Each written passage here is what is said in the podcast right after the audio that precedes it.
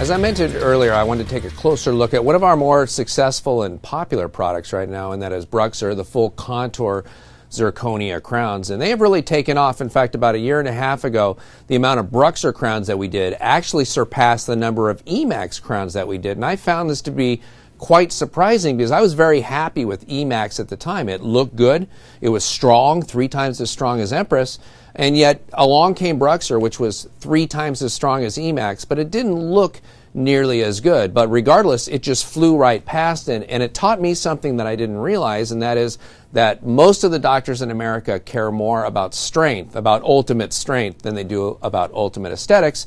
And so this restoration, BruxZir just took off right past Emax and hasn't looked back. Both of them continue to grow uh, at a very, very respectable rate, about 25% uh, per month.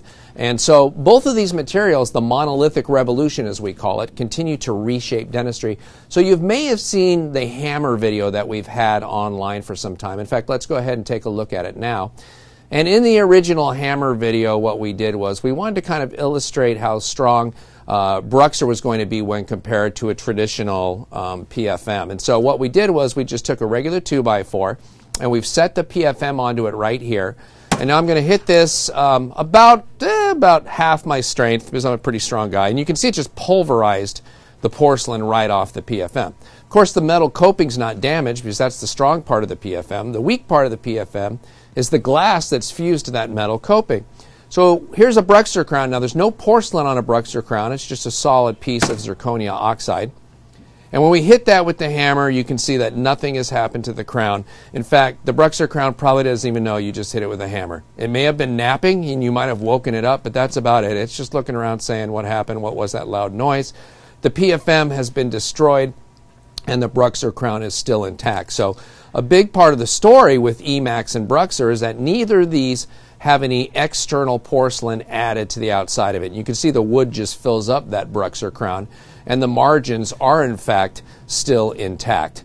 So when people talk about aesthetics, I really think aesthetics go back to the 1960s when the PFM crown was originally invented.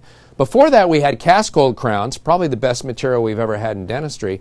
But at some point, dentists wanted something more aesthetic, something that at least looked like a tooth, and so the PFM was born with the metal substructure and then porcelain fused to the outside of it. The problem is, anytime you put two dissimilar materials together and then heat them up in an oven and it cools down, there's a chance those two dissimilar materials will come apart.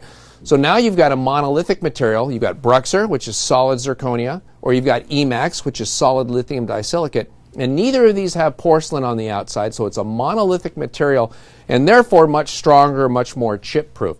So the other day, we've been playing around with anterior BruxZir now for about a year because dentists started prescribing it for the anterior.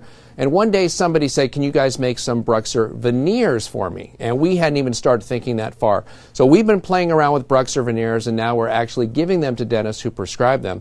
So I took a BruxZir veneer the other day, and this is another hammer test. Let's go ahead and take a look at that. So what I'm going to do here is take a BruxZir veneer. You can see that it's uh, uh, a typical veneer thickness, about six tenths of a millimeter. It can be uh, milled a little thinner than that, even if you want. And we're going to stand it up and gingival margin first. We're going to set it onto the wood and start to uh, tap it into place with a hammer. Um, you know, remember on the first one that we did, it was an actual crown that we just hit really hard with a hammer and drove it into the wood.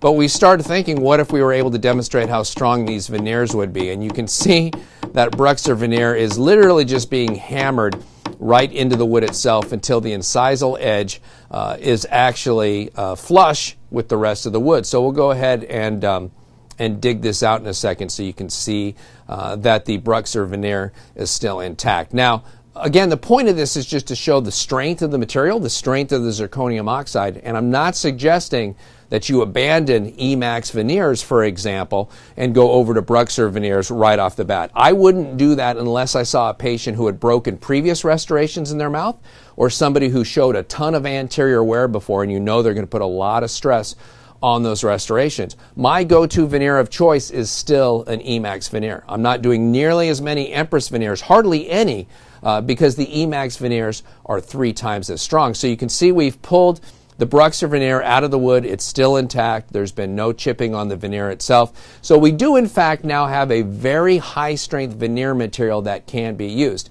It is of course not as aesthetic as Emax. So in a patient with normal wear, a patient who hasn't broken any previous restorations, my choice is still going to be the Emax veneers. But if I see a patient who's broken Emax veneers or broken PFMs in the posterior or shows a lot of wear on their anterior teeth, I'm going to seriously consider the BruxZir veneers because even though they don't look as good as the Emax, they're three times as strong as the Emax veneers.